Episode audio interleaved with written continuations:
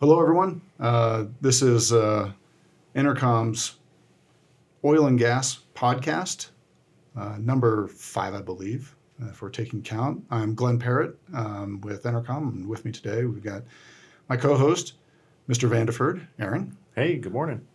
Good morning. Um, thanks again for being here. And uh, today on the show, we're going to uh, not only kind of just take a real quick look, uh, wrapping up some of the information around, you know, Q1 earnings, uh, kind of the highlights and takeaways. But uh, we're also uh, part of the podcast. We're introducing a new segment. Um, it's going to be our oil field tech and innovation series, and we really want to focus today on um, uh, artificial intelligence. And uh, we've got a guest in the studio in EnerCom's global headquarters uh, podcasting studio. Got a guest with us today, Tom Chikoore. Um, and uh, welcome, Tom. Thanks for being here. Thanks for having me. Awesome. Um, but before we kind of get into to pestering you, Tom, on because I've got a bunch of newbie questions around artificial intelligence, wanted to take a step back a little bit um, because we are right in the, the midst of wrapping up earnings uh, for Q1 and oil and gas. Um, Aaron, any highlights or takeaways that that are kind of standing out to you as we? Yeah, no, it's definitely been a busy Q1. Mm-hmm. Um, we got a little bit more clarity from the Anadarko Occidental Chevron saga. And uh, so that was kind of interesting to see. Um, not necessarily specific to Q1, but to kind of close the books a little bit on that. Uh, Anadarko, or Occidental, excuse me, is, is now the lead steer and seemingly will be the, the group to close this thing out. And so I think having that clarity for folks has, has been good. Vicki Hollub and Cedric Burgher uh, at Occidental are like my new heroes. I mean, uh, uh, they, in my mind, just because they, and we've talked about it on Oil and Gas 360. Um, you know, Chevron came in, hey, we're going to do this, and they're like, hey, you didn't listen to us, and they put together this deal, and they've been hustling to get it done, and by gum, looks like this is going to happen for them. They're going to get it done, and and we're going to see them in August at our conference. I know. I, I know. It's a little bit of a self-serving plug, right? Is that the oil and gas conference is coming up this August. and It's the number one uh, independent energy investor conference in the U.S. Shameless plug. but uh, as you mentioned, not only the uh, we're the, the lead steer in this deal, they're going to be um, uh, our Monday keynote address um, on August 12th. I would say we we had them lined up before this deal, so We did, but we we, we knew something. You know what? And such a great group of guys. They actually confirmed it, even amidst all this work that they're doing currently Mhm. with um, with Anadarko and the whole Chevron deal and putting their deal together. Uh, they actually were very thoughtful enough to kind of say, "Hey, yeah, we're still going to be there." Yeah, so I'm excited for that. But but back to Q1, we we got a lot of confirmation from the market that free cash flow is still a priority, uh, and so companies that were either increasing capex for the year or came in heavy uh, or light on production really did pay the price.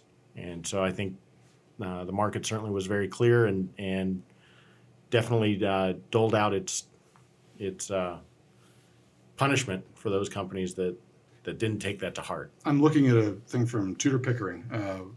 Uh, it was actually it was a, a write up in, in Bloomberg uh, that they covered um, at the beginning of the month. For the love of God, stop raising budgets.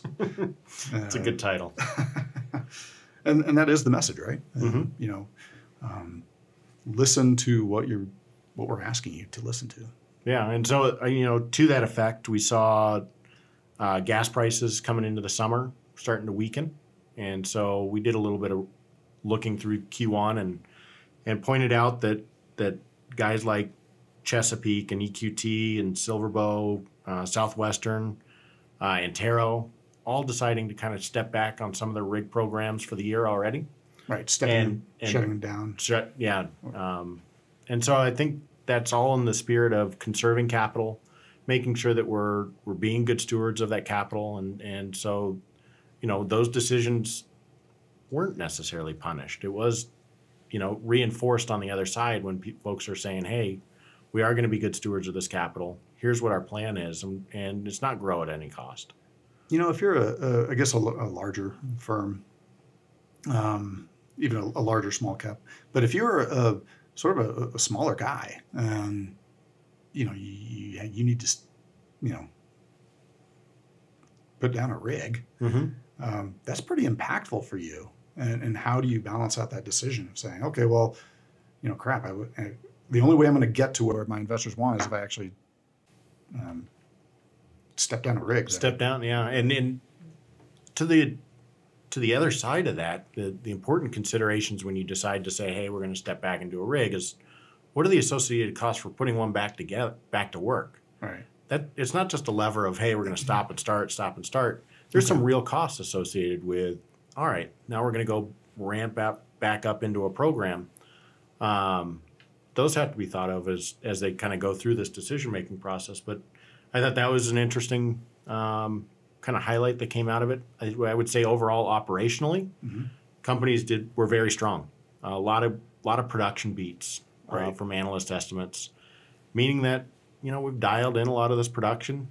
Uh, we know what we're doing in the field. Uh, if prices are going to go down um, on the gas side, particularly, then efficiencies has to be the name of the game again. And and not that it wasn't before, but you know it'll play into some of our conversation on technology coming up. We're looking at everything. Everything's still on the table to find these efficiencies and and get oil and gas out of the ground uh, for less dollars. And uh, in a way that the investors are seeing that benefit, um, and you know they're seeing free cash, they're seeing a hopefully a reduction in expense. Yeah, and I, I should say, uh, in all fairness, there's two two sides to that. There's for less cost, or how can we get more res, more production out of that? And I'm willing to spend a little bit more for that. Yeah. yeah. And so you know, as we as we think about allocating some money to furthering science, it may be in the name of of recovering more out of these reservoirs. And I think that you know, for the, these companies, right? You know, they they're kind of balancing out, hey, how do I how do I accomplish this and and still, uh, if not rewarded by investors, at least not punished. Uh, and ultimately, it's uh, I think they've got to be very proactive on their messaging um, so that people clearly understand what that strategy is, mm-hmm. so that they aren't punished on the downside, but you know they it's acceptable. So that's for what it's worth. Alrighty. Um, so that said, let's uh, get to the sort of the, the meat of what we really wanted to have a chat about today, and that was um, oil field technology. So the oil field tech and innovation series is really um, it's an outcropping from EnerCom's uh, initial oil field tech and innovation conference, and that, those are conferences we had in 2017, 2018, and um, uh, you know the it's it was really designed as a platform to really acknowledge this. Um, impact of technology at the bit uh, or in the data structuring around it, um, and uh, not not necessarily you know how they do their social media, but the really hardcore stuff. And uh, we that was very well received generally, and so. Um, at our last EnerCom, Dallas conference, um, Tom Chikoore, uh, founder of Innovation Illustrated, which is an AI consulting firm, presented. And uh, uh, number one, I really appreciate that. So, so Tom, first and foremost, yet again, thanks for being here. I appreciate it. Thanks for having me. And um, uh, kind of before we we kind of dive into the meat of all this, I'm just kind of curious. Like, let's you know tell me a little bit about yourself. How did you kind of get into AI? I mean, you know, is that your degree, or is that is that a real is that a degree, or what? Give me some context here. Oh yeah, uh, my degree is uh, uh, computer science. That's my bachelor's. That makes sense. And my master's is in uh, uh, business administration. So I have an MBA and a BSc in computer science. Uh, I got into AI um, in college. I was part of a research lab where we worked on uh, Johnson Space Center's uh, project. Oh, no kidding. Okay. Yes, and uh, one of the projects we worked on was the Star Star Mast project at NASA, and part of it was uh, building an, an uh, expert system and uh, to to to connect data and as part of that, I was part of a team that built what was called the Knowledge Bond Tool, KBT, and that was used to uh, harvest uh, uh, uh, data and analyze data and see how data is connected. Was it? That's how I got into it. I mean, you're not an old guy. I mean, I mean, was that sort of I want to say the infancy of AI, or has AI been around a long time? Oh, it's been around a long time. It's just that was that was in the mid in the mid '90s when we were working on, on that project. Okay. Yeah, and then I um, Has it changed a lot since then? Oh yeah, it has. It has. The approach we are using, the approaches we are using at that time to, uh, to try and uh, having computers model human thinking and human intelligence uh, are very different from what, what are being used right now. Back then, we're trying to feed the computer all we know about um, the world, Right. uh, whereas right now we pretty much just show the computer a whole bunch of cat pictures and the computer tells us that's a cat. Before we're trying to tell the computer what a cat looks like and what its all its uh, features and all that, so that the computer can def- can detect a cat. And now we basically it's changed to a point where uh, it's all it's all about the algorithm, which is the, the, the computer process for for for example in this case de- detecting a cat being the same Uh-huh. and basically you just feed it lots of data to be able to make certain uh, i- uh, To extrapolate that new solution. yes, yes. I, you, if you look at it that way, yeah. I, well, I, I, I don't know anything about artificial intelligence at all. Um, well, I barely have any intelligence to begin with, so Maybe we could use some. Yeah, But we do we, we it, it's obviously a topic that is is evolving uh, across industries, but in ours in oil and gas, it's something that you know it was big data and big data is still there. Um, AI is kind of now another term that's popping up in all these investment presentations, and you know, providing that framework. And I think Tom, you and I have talked over the past, you know, little bit, but even over the past year, kind of what what AI is doing, kind of what you're doing within it, has has kind of shifted, and it, it seems like it's a pretty fast moving space. Now, and not to interrupt on that, I just, but you were, you were prior to this. I mean, you're experienced on IBM Watson, right? Yes. Because in my mind, uh, IBM sort of that Watson technology was sort of the first, uh, you know, public uh, experience I think people had with AI. In that, you know, it's on Jeopardy, right? You know, Yeah. the broad masses are seeing this computer take information, verbal information, and process it and come up with an answer. Now, um, and so when I think of AI and I think of IBM as kind of the big dog in this space, so your experience of it and you were using that, right, Yes. to um, apply it in the oil field. Yes. Can you talk about that? Yes. Uh, so uh, I'll go uh, uh, several steps back, and, and uh, so I can paint this, the full story on AI. So I started um, in 2007. I built uh, a startup that was working on social media intelligence. Really? Basically, we were one of the very first companies to mine uh, social media for use by uh, corporations to determine what people are saying. Uh, whether they're saying good things or bad things about their So product. Zuckerberg has that now, Oh right? yeah. so that that was around 2008, and and and one of the uh, products that we leveraged for uh, processing text was called Al- Alchemy API, and it's a it's a local Denver company. That company was acquired by IBM, and uh, it became a core uh, part of the Watson offering.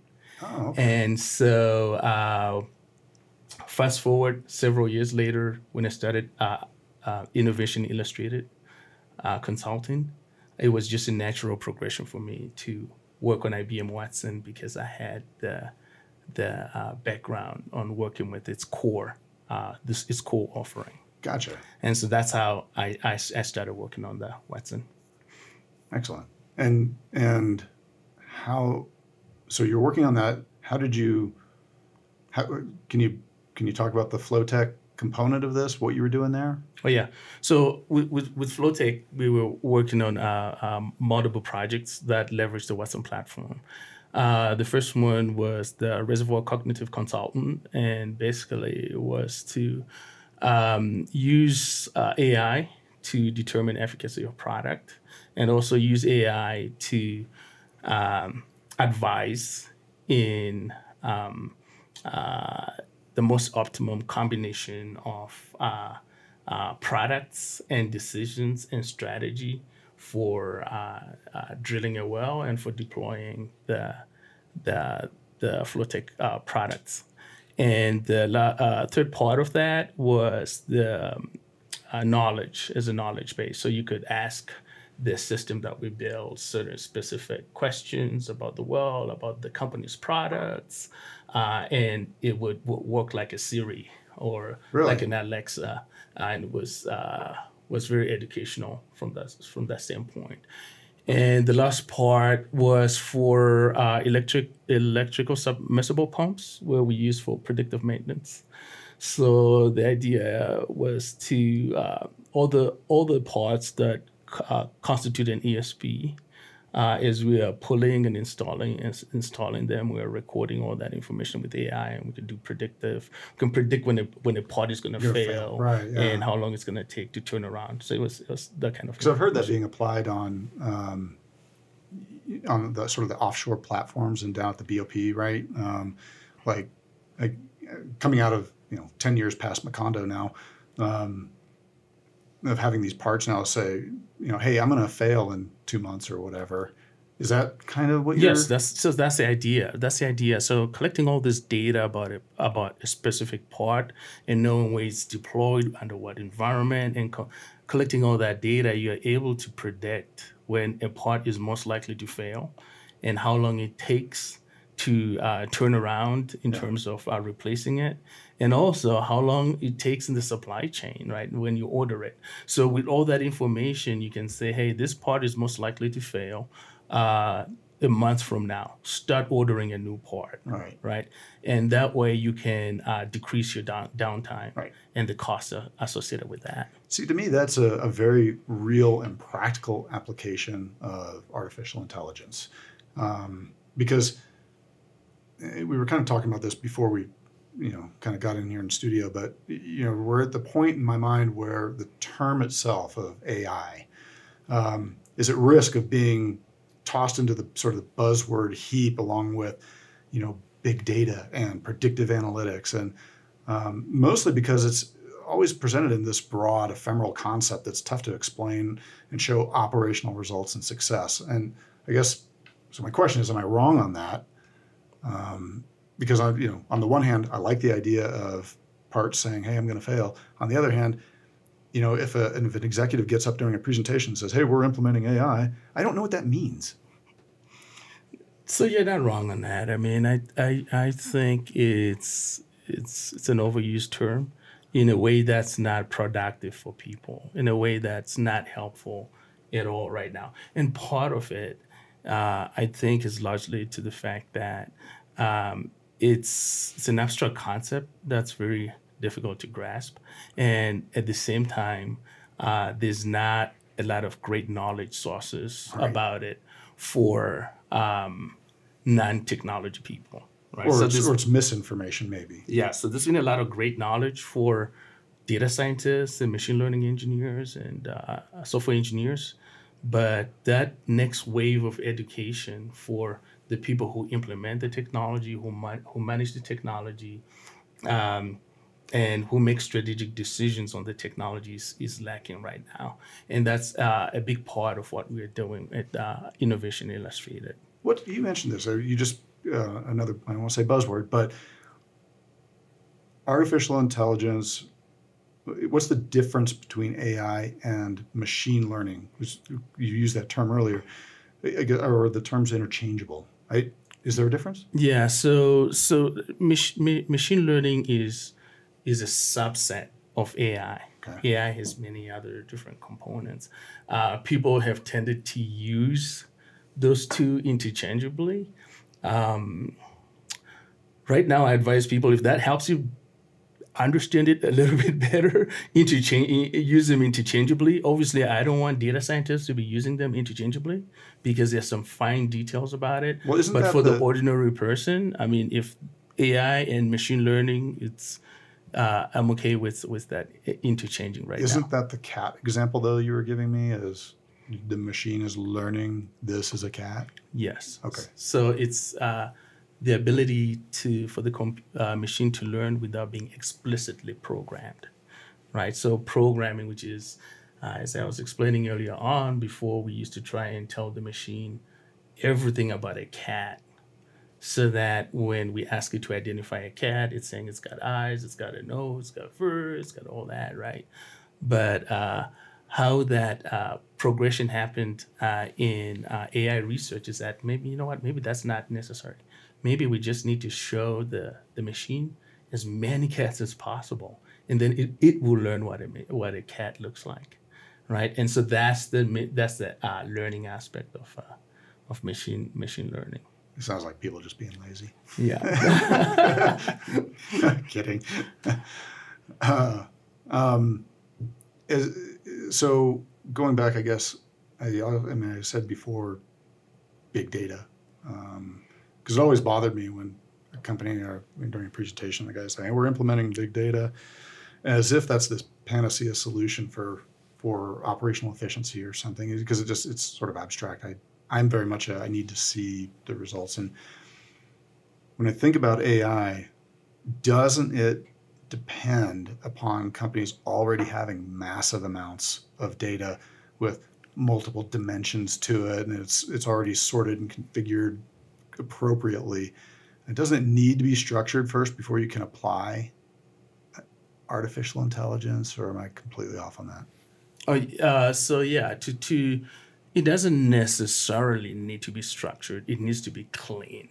Okay. uh, so that it can be fed into these algorithms.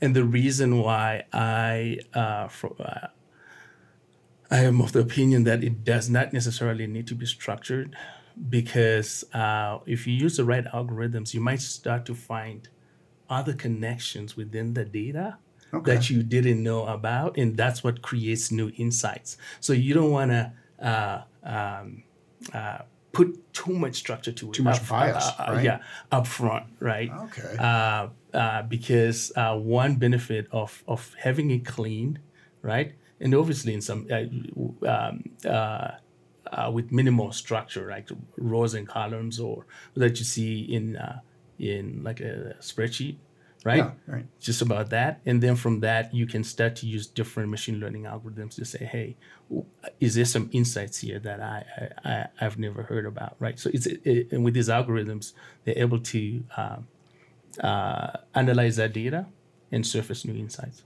So uh, I don't want to get away from the data perspective because I, I, I think energy and, and oil and gas companies think of themselves as I mean they have a ton of data, a lot of a lot of things, but things are changing so fast. So how do we take this, this historical data, you know, years and years of, of analog vertical wells and apply it to, you know, new new concepts, new drilling, if if those new concepts aren't necessarily in that data set today, is that is that a struggle?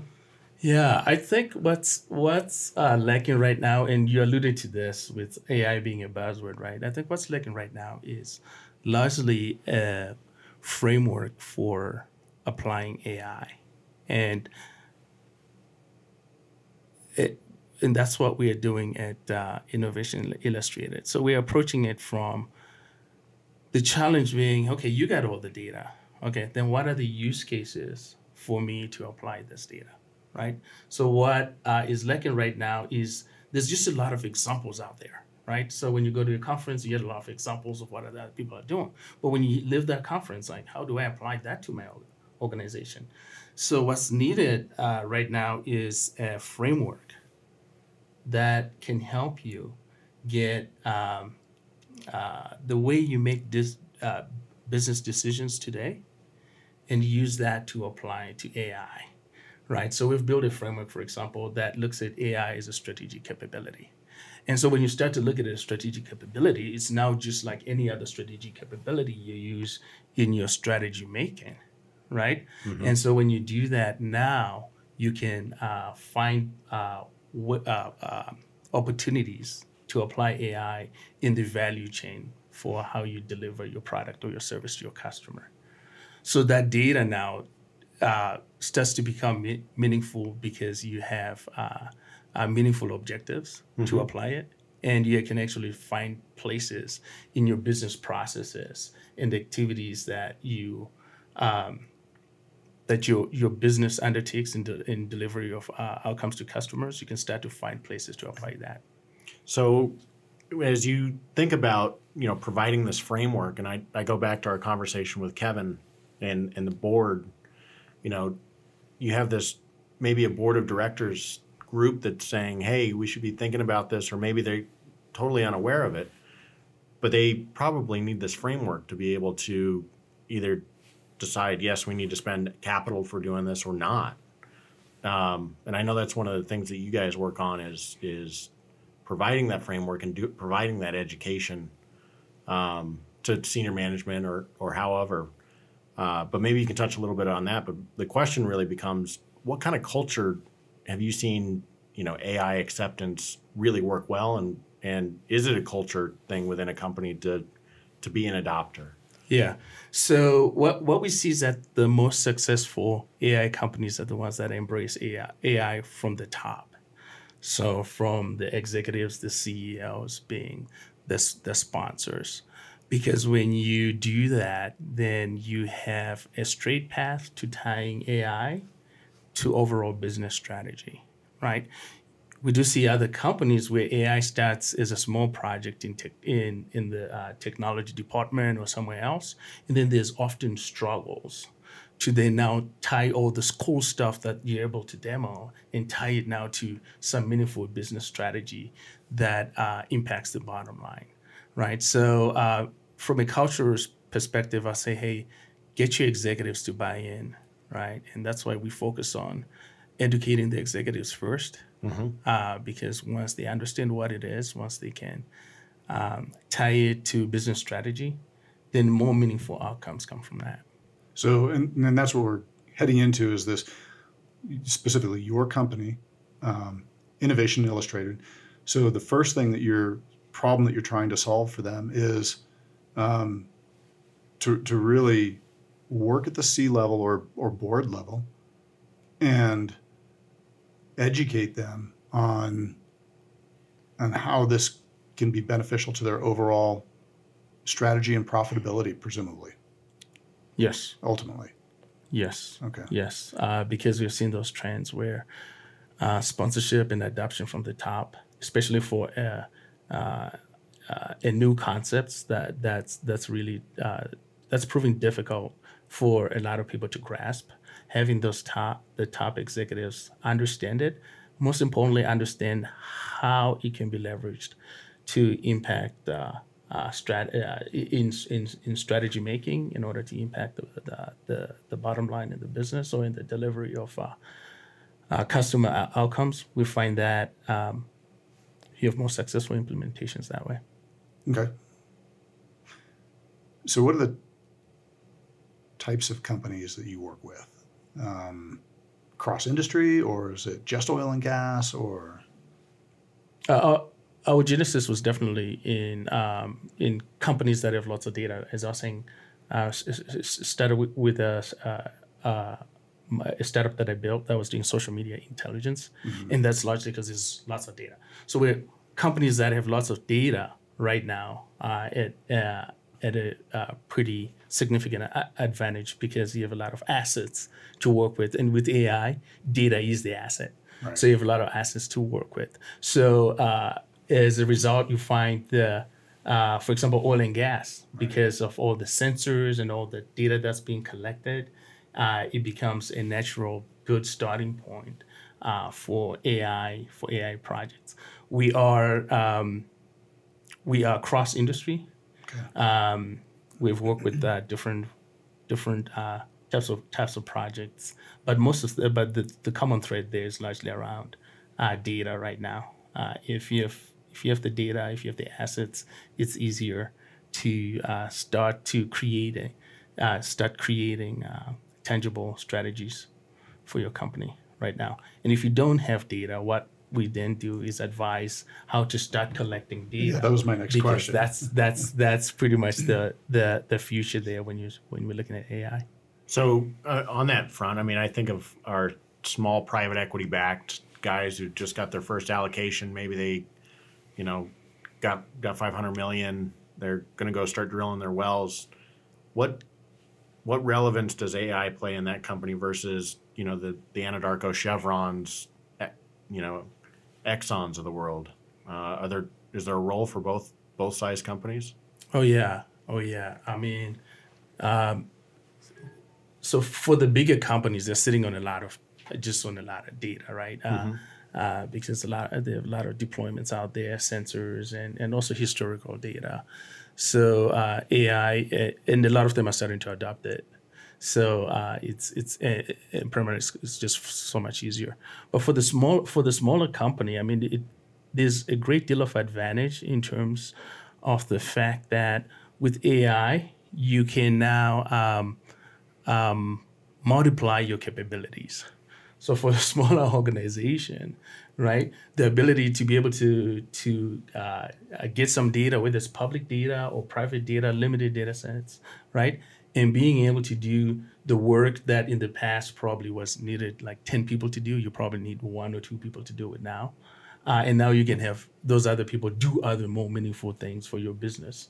Uh, so being able to go from uh, idea to action faster, or idea to product, idea to product to to service faster, uh, they it it uh, puts those smaller companies um, in a uh, in a field where it can uh, they can they can uh, uh, play with uh, with the with the bigger companies.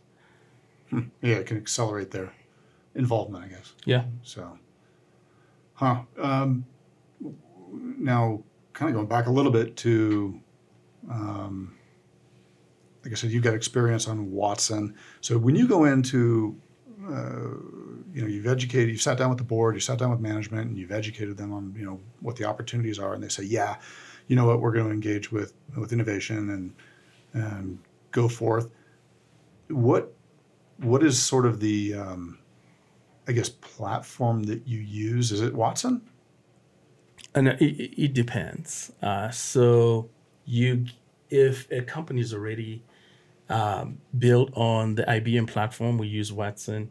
But you have other companies that have invested in Amazon as a cloud, for example. So we use the Amazon tools. Uh, if you are in GC, Google Google Cloud, then we use Google. If you're in Azure, uh, which is Microsoft Clouds, then we tend to use those those those tools. Also use some uh, um, open source products that cut across the the the different platforms. So, for example, the Apache line of open source products uh, can be used on all those platforms. And so that uh, mitigates your risk in being tied to just one Is one one. Uh, is one- one better than another, or more capable, or is it really dependent upon?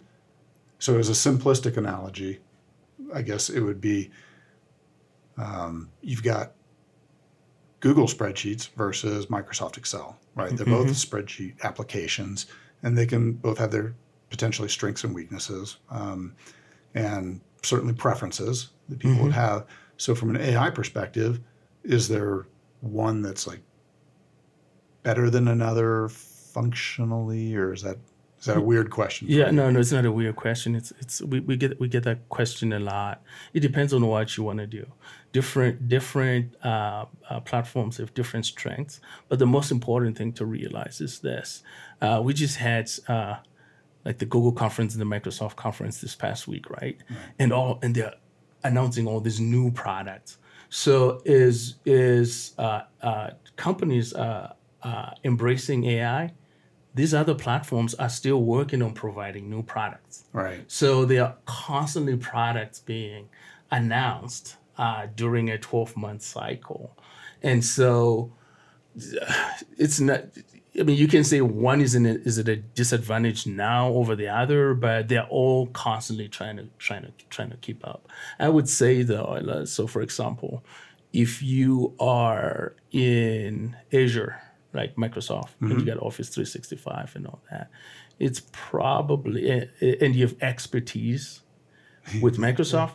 It, it's probably um, uh, a good idea to just keep with that with that stack and uh, leverage what Microsoft is providing. If you're already on Amazon doing other things on Amazon, it's probably a good idea. The same thing with IBM, uh, because once you start to cross the the platforms, uh, you're now requiring different expertise, right? So you're just adding complexity where, uh, at least for initial product projects, you that's unnecessary complexity because you have the skills in house. Leverage those. Is, it, is that a question that my, management teams come up to you with and say, what should we be doing? I mean, they're looking to you as the expert, right? Yeah. So you come in obviously with um, some preferences, and you know you, you take a look at their environment, and then you make a recommendation, right? Yeah, yeah. So we, our recommendation is is based on what gives them the best outcome, right? And what and also what they're trying to optimize for. If they're trying to optimize for time to market, probably leveraging a lot of the uh, capabilities and capacities that you currently have in house, uh, and that gets you time to market time to market faster. Uh, and also on if they're optimizing for cost, that's the same that's the same thing too but then you also get companies that are trying to do something totally different I was going to ask you, is there? can you walk us through a a typical engagement? But based on what you just said, I don't know that that there ever is a typical engagement. Maybe there is. Uh, there's uh, there's no uh, typical engagement Yeah. uh, there's typical process that we go through Okay. but the outcome that comes from there uh, is is less different. I'll give you an example. We just had uh, a company this week uh, in the energy industry where we are looking at certain public data in order to identify uh, uh, opportunities uh, for s- specific predictions. I won't go into detail, but uh, so it looked like a pretty standard vanilla, uh, you know, uh, kind of solution. Okay. But when we did the analysis of the data, we later realized that how disparate it is, how inconsistent it is, and um, and and that that fact alone was going to add two or three months Oh, really? uh, to the project because we have to standardize it in some form. We're gonna clean it. We're gonna standardize it, and we gotta uh, look for the right dimensions in order to model to model it. So so the process is the same. This process is standard, but the outcome for that. Uh, uh, uh, differs from company to company, and it's largely based on. Like you were asking a great question earlier on about data, right? It's largely based on the state of your data. Right. Yeah, and that's that's you know, again, and you were you know, in my mind, if if you go in there and and that as you just mentioned, the data is not exactly right. That's actually not a bad thing. Yep. Uh, I mean, ultimately, it may be longer on the time horizon, but but at the end of it, the company's going to have a much better use and application of its data. Oh yeah, and and and so that's one benefit. A second benefit I I, I can add to that is that when you go through even just one early exercise uh, with with some of this AI project, that actually creates uh, uh, a habit in your organization on on where you're lacking with your data, where, where or where in the process your data becomes dirty, where we're not collecting enough data, so we have too many holes in the data, and we're struggling to complete the the data the the story of the data right? So uh, what what uh, that those exercises do for you is actually start to instill these new habits and new culture in organizations with respect to uh, valuing data as an asset Yeah. uh, and and the impact it has especially when you're playing with using AI Yeah, I think that would be very much a top-down, you know, decision where companies, it's in effect you're instituting uh, a new standard operating procedure,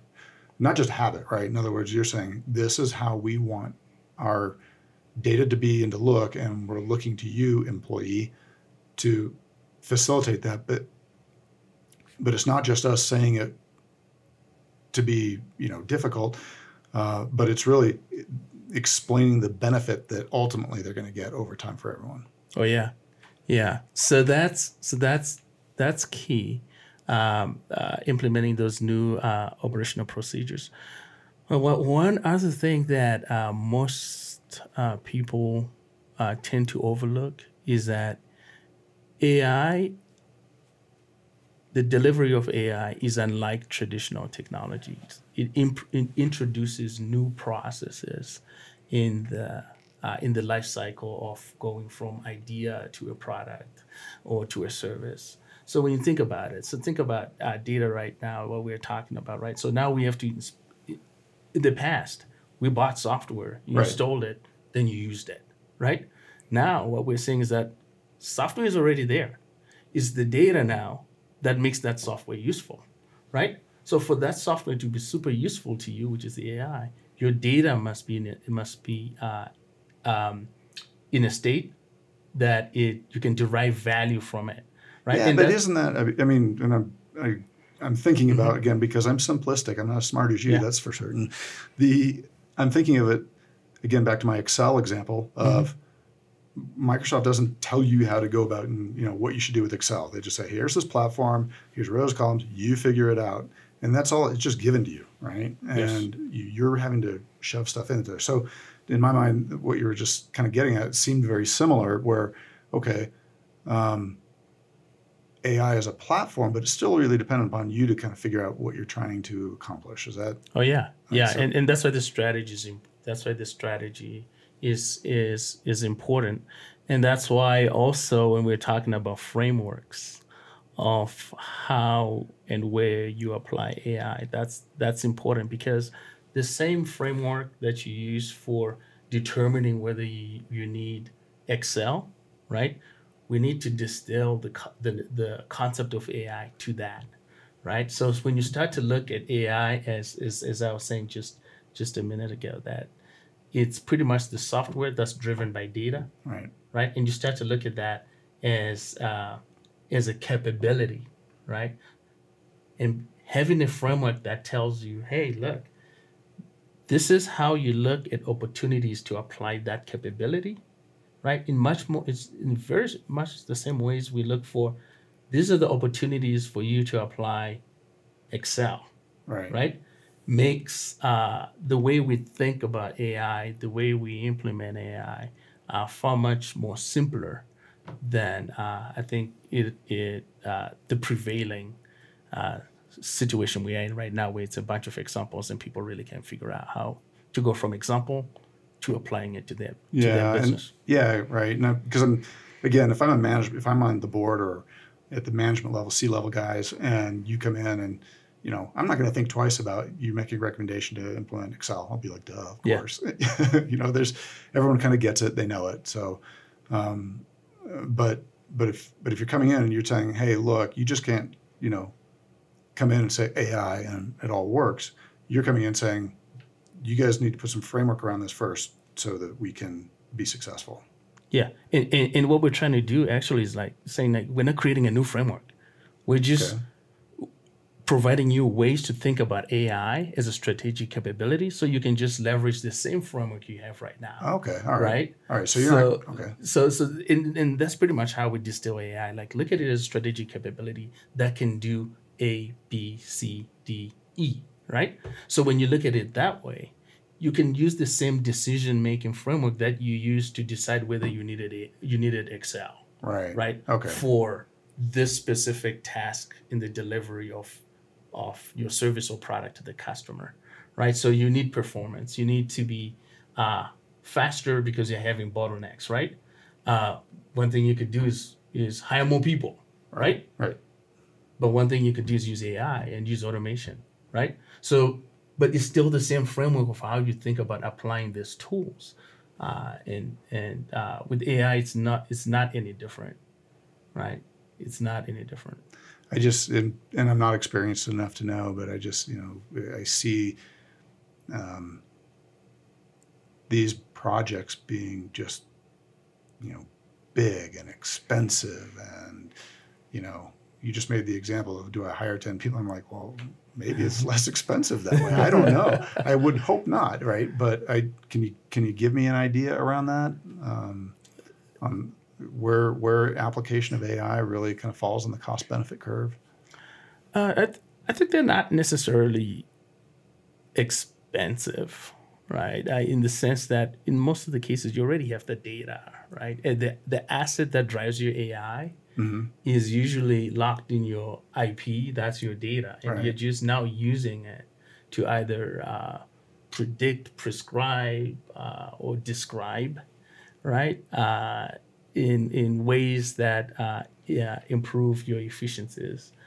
Uh, so it's not necessarily that, but it differs from project to project, right? So if you have like some uh, something that needs expensive robots, for example, right, then that's going to be a lot more a lot more expensive than Right. something that need that's that you're simply trying to predict um, uh, revenue or you're going to you're trying to predict production uh, of of a well based on on prior prior data Right. right so i think i think there's a spectrum there's a spectrum there and uh, um, yeah I, I, I, I, I, I don't want to just point it and uh, and saying like it's going to be expensive or it's going to be cheap i think it just depends on your implementation It was a bit of an So- unfair question, to be honest with Yeah. you. So, So, but along those same lines, uh, you know, what do what do companies need internally? So we talked a little bit about culture a minute ago on on the culture to be successful, but do they need a large IT staff, or how are they? Oh. What what is needed for a company to actually be able to use and implement AI in the I'll say in the field, but in the office? Yeah. So we we hear that a lot, right? And, and, and so what we advise is you gotta uh, one assess the maturity of your um, technology team. Right? Can they deliver this? If you have a technology team. Uh, the second is assessing your capabilities, and the third is assessing your capacity to to do that um, for the companies that uh, that have an internal technology team, so that's that's easy. You can you can identify those. Like, can do I have any data scientists on my team? Right? Do I even have the data? Do we have people who are capable of of handling large amounts of data? Right? Uh, and uh, based on your capabilities, you can make you can uh, make the decisions on whether you need to augment those capabilities or not. The second question we also get is, is largely around build versus buy, right? So build, you gotta have the capabilities to do that. Should I buy? Uh, and what I recommend is that, well, you know what? This there's a lot of effort that's that has been put in uh, a lot of AI technologies right now. There's some, and you don't need to replicate that work. If you can buy, buy, um, and if you're capable of building and you have the capacity to do so, then you can go ahead and build. The important thing is that that's one aspect of it. So, like an organizational aspect. There's also a process aspect, right?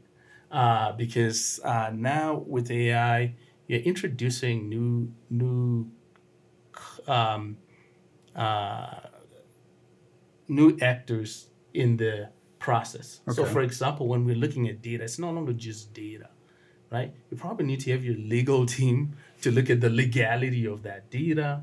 You probably need to have uh, people look at uh, experts, right? So whether it's whether it's internal um, subject matter experts on on on bias, right?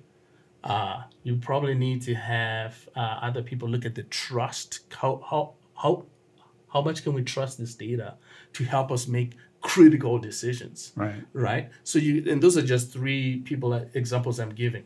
On bias, the, that is can go even deeper in that, right? Because there could be technology bias in the data. 'Cause Right. And, and I know in the energy industry, I mean, you sit in a room with a bunch of engineers, and there is all sorts of different ways to to analyze one number, right? In terms of its reliability, right? And so all those things are packed in your data and if you don't do all that work up front to try and figure all that out it's going to manifest itself in the results that the ai give you Okay. right? And that can lead to either reliable or unreliable AI. So there's both organizational changes that that you need to look at.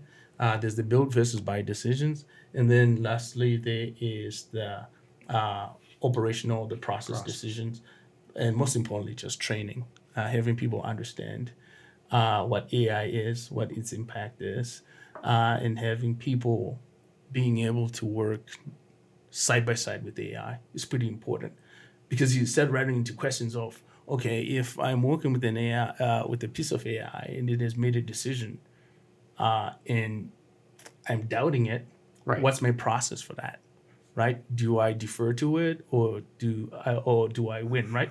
So so you get all these new things that are uh, new new constructs new new issues that are being introduced by ai that you got to solve for. Uh, and it's not and so when we say it's unlike old technology where you bought Microsoft Outlook and you put it on a desk and that was it. You got your IT guy to set it up and then you leave. No, this is ongoing because even when you get the data, right, you're going to be getting more data. You got to put in place a, a system to refresh that data to make sure your AI is current and it's giving you uh, uh, more current.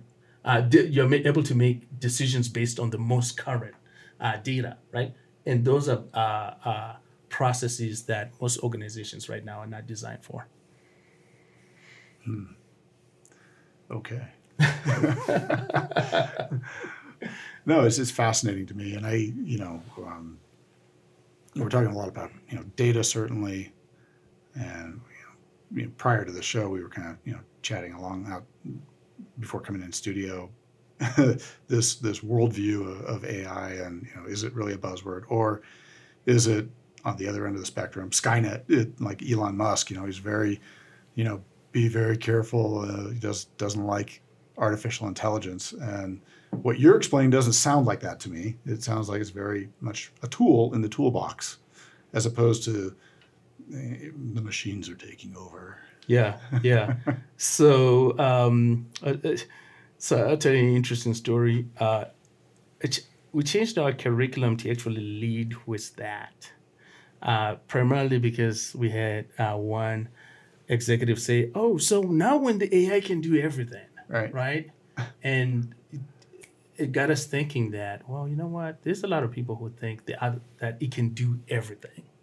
And what we really need to teach is that AI can do very limited tasks. In most cases, just one task, it just does it well, right? So when you think about it, there is artificial uh, narrow intelligence, this artificial uh, general intelligence, and artificial super intelligence. I'll, I'll kind of explain what that is because it's very important. Artificial intelligence is um, where we are right now. Where I- AI can do one thing, it can do one thing well. It can identify pictures of cats, Right. right? If you give it a dog, all it knows is that it's not a cat. Okay. It doesn't know it's a dog until you show a different AI that does uh, that you show with dogs, right? Okay. So, uh, so you can do one thing, can do one thing really well. I know there are some that will maybe do one or two, three things that are uh, combined together, but for the mo- for the most part, uh, it's very narrow what it can do, which is artificial narrow intelligence. There's also uh, the next uh, level of intelligence, which is artificial general intelligence, which is when uh, artificial intelligence can think like we do. We can put constructs about the world around us, right? Uh, as human beings, we are not there yet. There's a lot of debate on when we'll get there. Some people say decades, some people say never, some people say next year, right? But this still we're not there. What do you- what do you say? That's yeah, what, when, that's when what, do we get there? I'll, I'll, I'll, I'll, I'll leave that to the uh, researchers in the college labs, right? Uh, uh, but uh, I think I, I, I think we're not we're not there. I think it's going to be a while before we get there. And then there's a large there's a large one which is the artificial super intelligence, which scares everybody, which is when intelligence is smarter than us, right? So we are obviously we still have to get to general intelligence, and if we say it's decades away, so yeah, we're still uh, maybe decades away from the super intelligence that we talk about. The important thing right now is understanding that AI is pretty much a specific tool. It's pretty narrow in what it can do, uh, and when you think about it that way, it's actually a big benefit when you start to think about connecting uh, AI to your business strategy, right? So when you know, hey, I have AI that's capable of answering questions, right? And uh, capable of answering questions about this specific topic about human resource, Okay. human resource benefits, right? Then you know where to apply that AI right away, right? I have AI that's able to predict failures of my equipment, right? Right. It can predict uh, other failures, like when I'm going to catch a cold, but it, it knows when this uh, piece of elect- uh, an electrical submersible pump, when this is going to fail, right? Aaron's you- going to fail next Thursday. He's going to be sick and out of the office. right? I feel it now. so, so there's a huge advantage. There's a there's actually a huge advantage Yeah. to understanding that it's limited, because when you understand that, then you know it's a tool. Then it's you you now have a a, a finite an, uh, uh, a number of opportunities where you can apply and see, that. and that's really helpful for me to understand. And I, because again, when we started this discussion, you know, I, I was making mention there, this uh, comparing it to big data and this, you know, um, uh, idea, right? And how do you really operationalize it? But now you're saying, hey, no, it's very specific. and You can you can task it to accomplish certain goals. And in my mind, that's that's your value point is you're um, you're doing or creating operational results yes. very definitive and not some pie in the sky sort of ivory tower. Um, you know, it's going to help us five years down the road because somehow, some way, we're going to be better. Yes, Yeah. yes. I mean, when, when you understand how how uh, that is narrow, narrow and, and and and deep, then the opportunities or the the the business cases where you can apply it becomes pretty finite. And when it's finite, then people can grasp grasp that, grasp that a lot better than when we talk about all this uh, pie in the sky um, capabilities that it has, which are true when aggregated, right? So, for example, when you think about a self-driving car, right, it's Oh, okay. aggregating a lot of different AI, but each AI is great at doing one thing, one thing um, uh, well. Drive the But car. then when you when you aggregate, because it's, it's also identifying trees, it's identifying people, it's identifying other cars, it's Cats. yeah, it's identifying I think I got cats. right? Uh, braking distances. It's uh, right. It's doing a lot of different things. But when you aggregate all the different AI together, then you create uh, that self-driving. then it ca- driving then car. it drives. Yeah. Well, but again, that's very ultimately a very um, results oriented task in and of itself. Yes. Drive the car from here to here. Yes. Don't hit the cat. Yeah. Got it. Pretty or definitely. if you're not a cat lover, accelerate. Oh yeah. So, so Sorry if there's any cat lovers out there. It's my bad. Actually, that's a, that, so, so- so that's a good example, right? I mean, because because we're trying to get to how do you get uh, from um, how do you how do you connect AI to strategy, right? So your your your your your requirement is go from A to B, don't hit this specific object. Right. So what do you need, right? So you what you need is your AI to be able to identify specific objects, and when it does, then make a corrective action, right? Yeah. So, and that's pretty clear in terms of uh, a strategic capability. The, stra- the capability being, hey, look, it's, it's, it's an object identifier, right? So whether that object identifier was a person sitting on the on the hood, right, Yeah. and looking out for specific object and saying, no, we're about to hit Right, this right. object, right, right, or whether that that person is replaced by AI that automatically does that, right? the the capability Right. is still the same. So that's what that's what I, I, I, I, I'm uh, talking about. Like right, right now, my, my mission is to really help distill it so people can start thinking about it in those terms. Yeah, it's the it's the I guess now the application across almost uh, uh, um, certainly industries, but is just so in my mind vast, right? Um, because it's not just the car, right? It's it's the Amazons of the world absorbing every bit of information for their goals around understanding like buyer preferences or something. Mhm. They've got a very specific goal. They want to be able to sell product to you. Yeah, personalization. Right. Um, so I, I just find that wholly fascinating. If we can narrow in a little bit on oil and gas, because that is our audience. Mhm. So tell me about how AI and, and what innovation does is going to help out these oil and gas guys. Or, or I don't know if you have any experience on it, on the investor side. I don't know if you can speak to either. Well, to one or both of them. Okay, I, I, I, I think they're all related. So, so when you look at um, uh, the oil and gas field, right? Uh, I can name two distinct uh, uh, opportunities.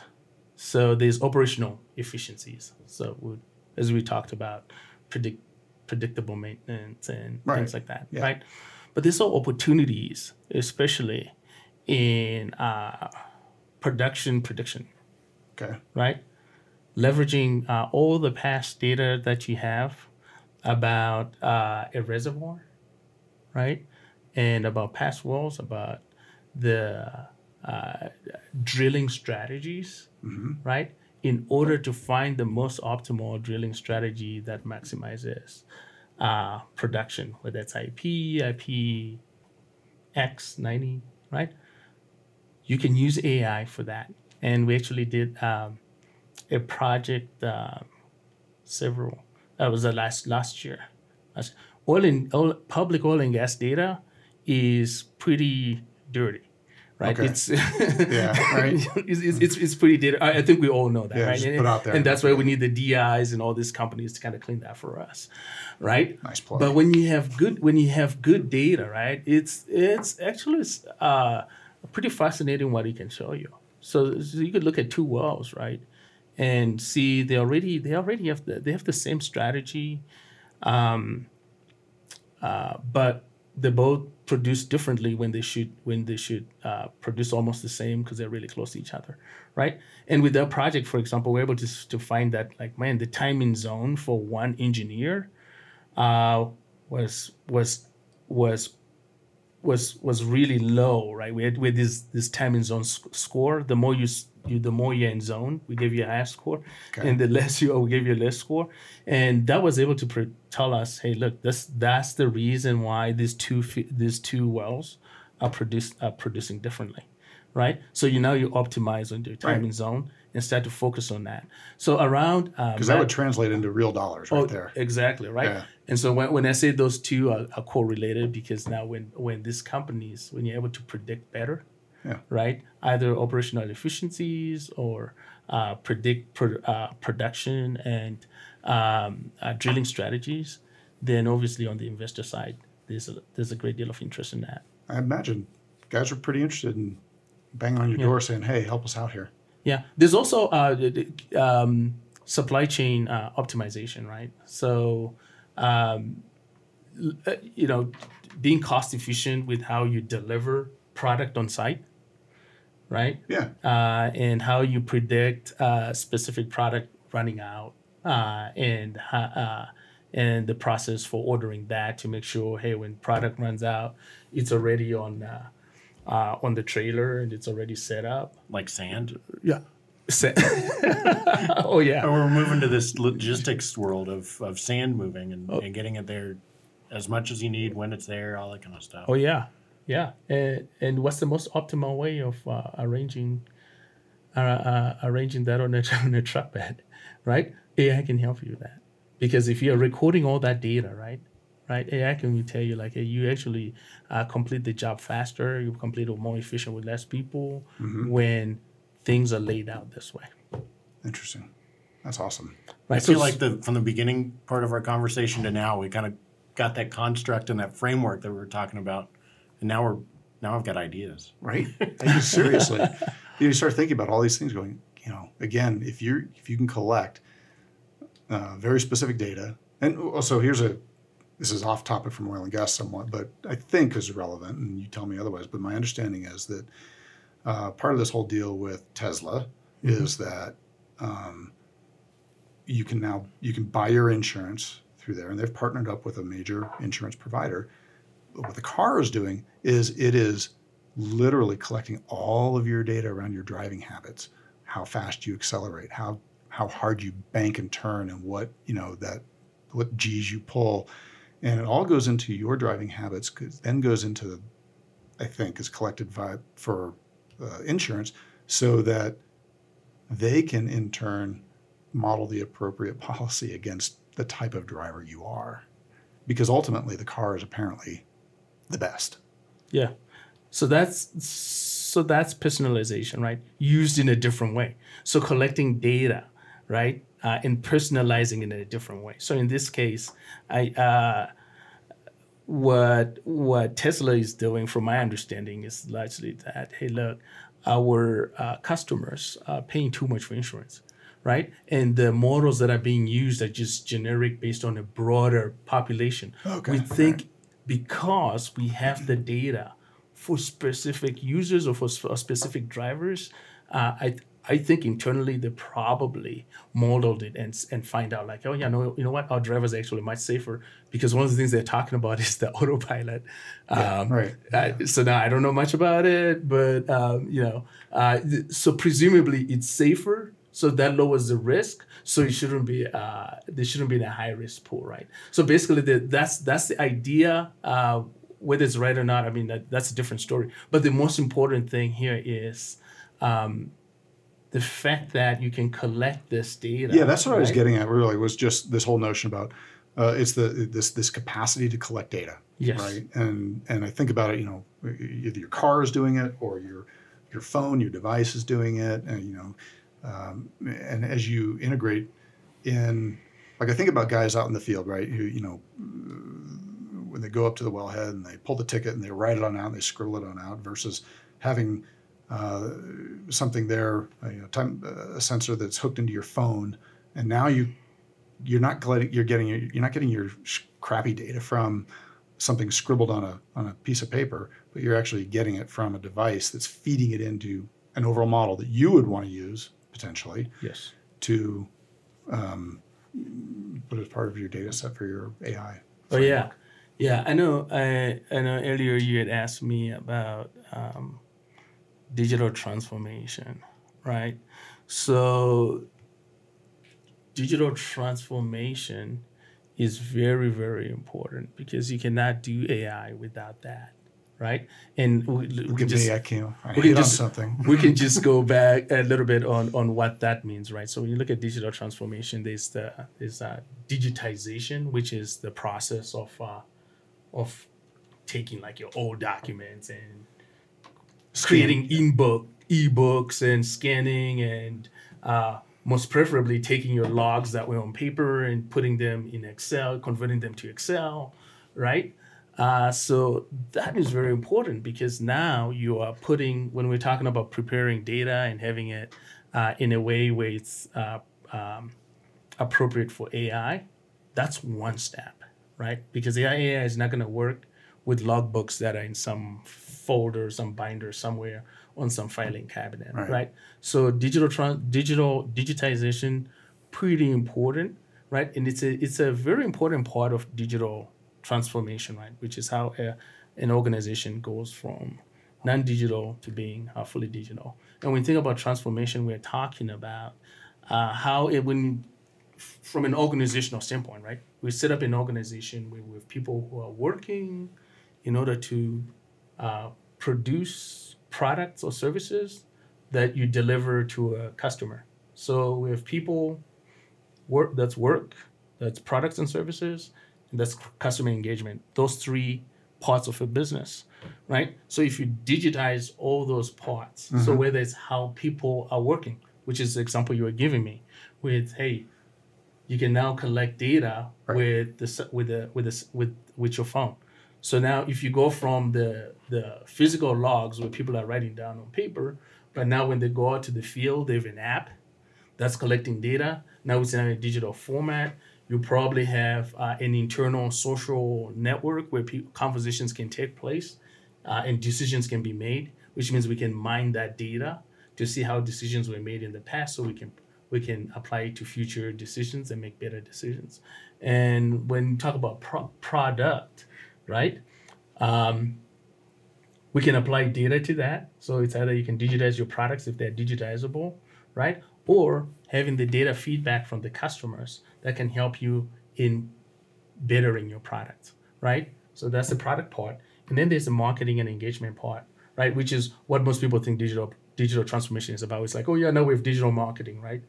It's just one of the three, right? Where you're engaging uh, uh, and you're marketing differently. But in doing so, now you have the opportunity to capture that data that actually influences the other two, right? The way you work, the way the products you deliver, right? And uh, so that's pretty important. So when you start looking at your organization from that point and saying, hey, we need to transform uh, to digital transformation because only when we are there, when we have that data, can we get to um, uh, doing some in- interesting things with AI, right?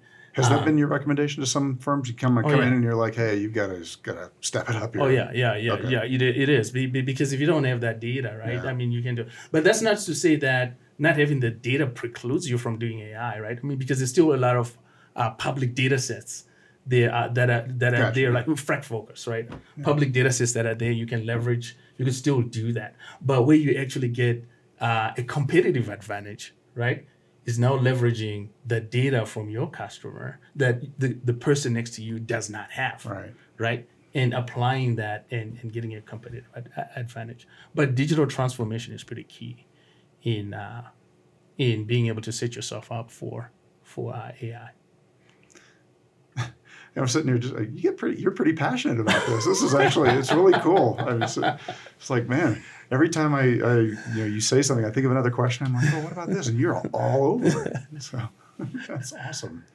Um, look, we are, we are uh, running a little bit over on our time. Uh, not that we're really constrained on time, but uh, being very cognizant of, uh, of your time and, you know, what, uh, you know, before we go, I don't know if there's anything else that, you know, we wanted to bring up that we haven't thought about or mentioned or No, I, I, I, I think, like I said, I think we, at least I started this discussion in one spot and was able to get brought along, and, and now that the the idea fairy's going on my head.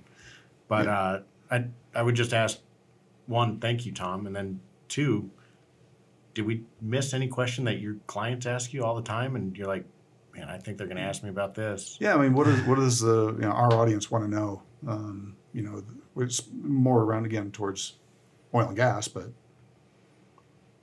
Yeah, I mean, I- I uh, not to put you on the spot. well, yeah, we, we've covered some questions. I mean, I did, o- obviously, the idea of what can it do, Right. right, is a pretty, pretty uh, uh, most asked question, and uh, dispelling the notion that it can do everything is very key. Because I think once you dispel that notion, the understanding that it can do a few things becomes really powerful right? In how you can start to think about how to use it as a tool that's good at specific things.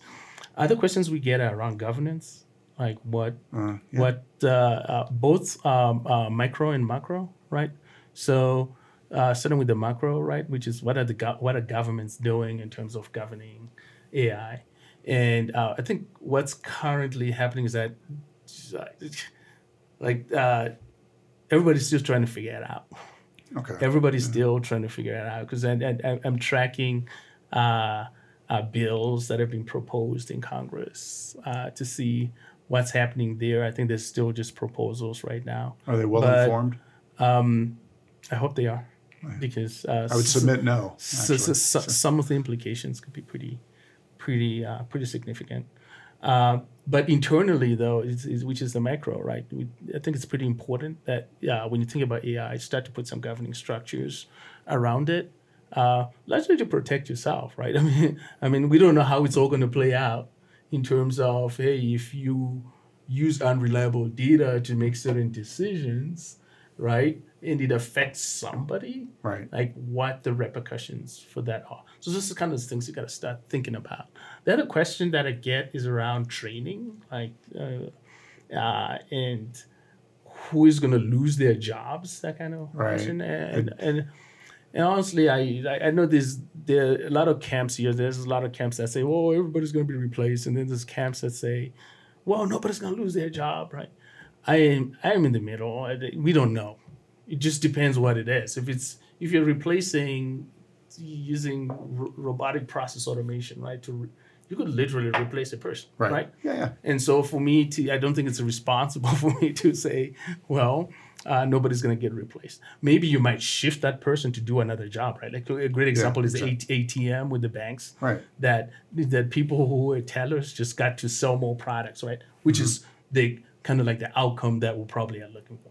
Uh, that would be great, at least in my mind. But uh, so we don't really know that. Um, uh, what gets replaced? I think it's going to differ from place to place, uh, uh, implementation to implementation on what ha- what happens there. The other thing is around about skilling. Like, what do I need to do with with uh, training, training the organization? I I think. Right now everybody's focusing on training the technology team which is great right but the next step uh, there is training the people who can take the technology and get it to the to uh, the uh, staff's desktops right? So and the reason why uh, why um, i think that's pretty key is that I think there is a significant number of companies that have dabbled in AI and they've had all these great demos and great prototypes, Right. but I'm just not seeing that get out of the engineering teams, right, into into onto people's desktop where it's actually working, Right. right? Well, and that's just it. I mean, you brought it up before. Is that you know it's very important that management understands. You know, you're you're you're you're being more successful because management understands, and that's potentially a key part of it. Is like, hey, not just to, you know, my my players getting stuff to their desktop, but I want it on my desktop so I actually can see this. Yeah. So Yeah, and part of it is is is like understanding that not every data scientist can also take a product to to production right. can deploy it, right? Yeah. Uh, and that's kind of like the assumption that oh yeah they've done it, so now we got to see it and everybody's going to use it. So you need all these other new capabilities and train those people who are who are currently right now really great at how to take something in the IT department and deploying it to everybody's desktop, right? Do you ever run? A, Train those people in order to get that. do you ever run across uh, uh, you know, in a consulting engagement, you know, you run across the data scientist who doesn't really understand why they need you to come in.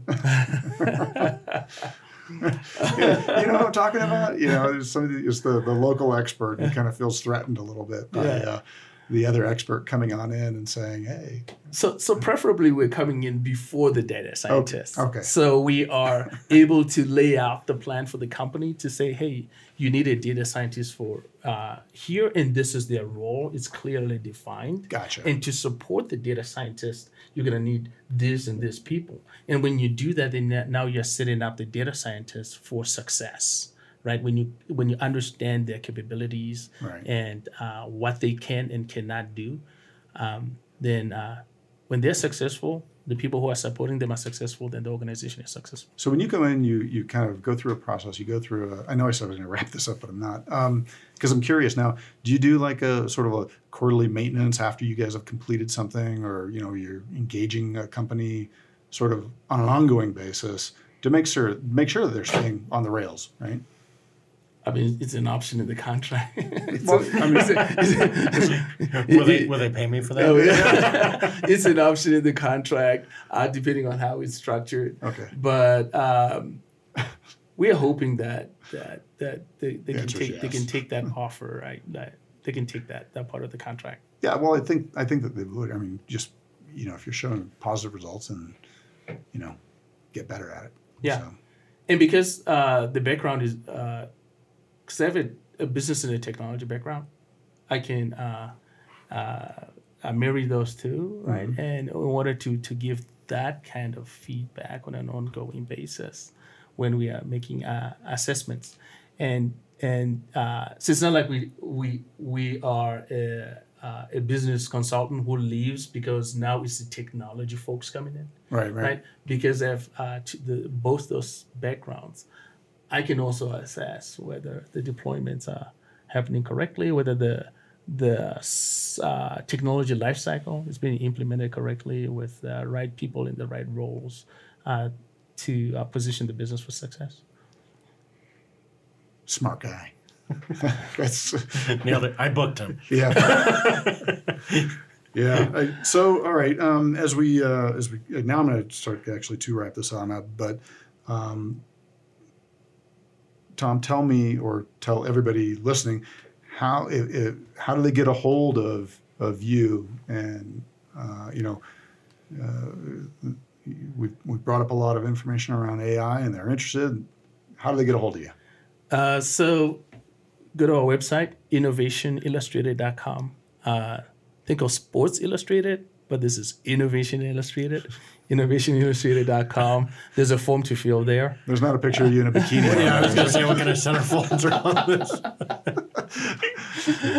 There's a form to fill there. You can fill in that form with your needs, and we'll con- we'll contact you. Awesome. Okay. If there's uh, anybody out there who has any questions um, that you have of uh, uh, here at, at EnerCom at least, or of ourselves, or of, of Tom and innovation that we can pass along, uh, the email address here is ogpodcast at enercominc.com. Uh, Tom, once again, thank you for being here today. Uh, this was hugely uh, informative for me. I just makes me think of how much I just really don't know. Well, thanks for having me. Uh, I, this was great. All right, man. Thank Hey, you. Thank you very much. Thanks.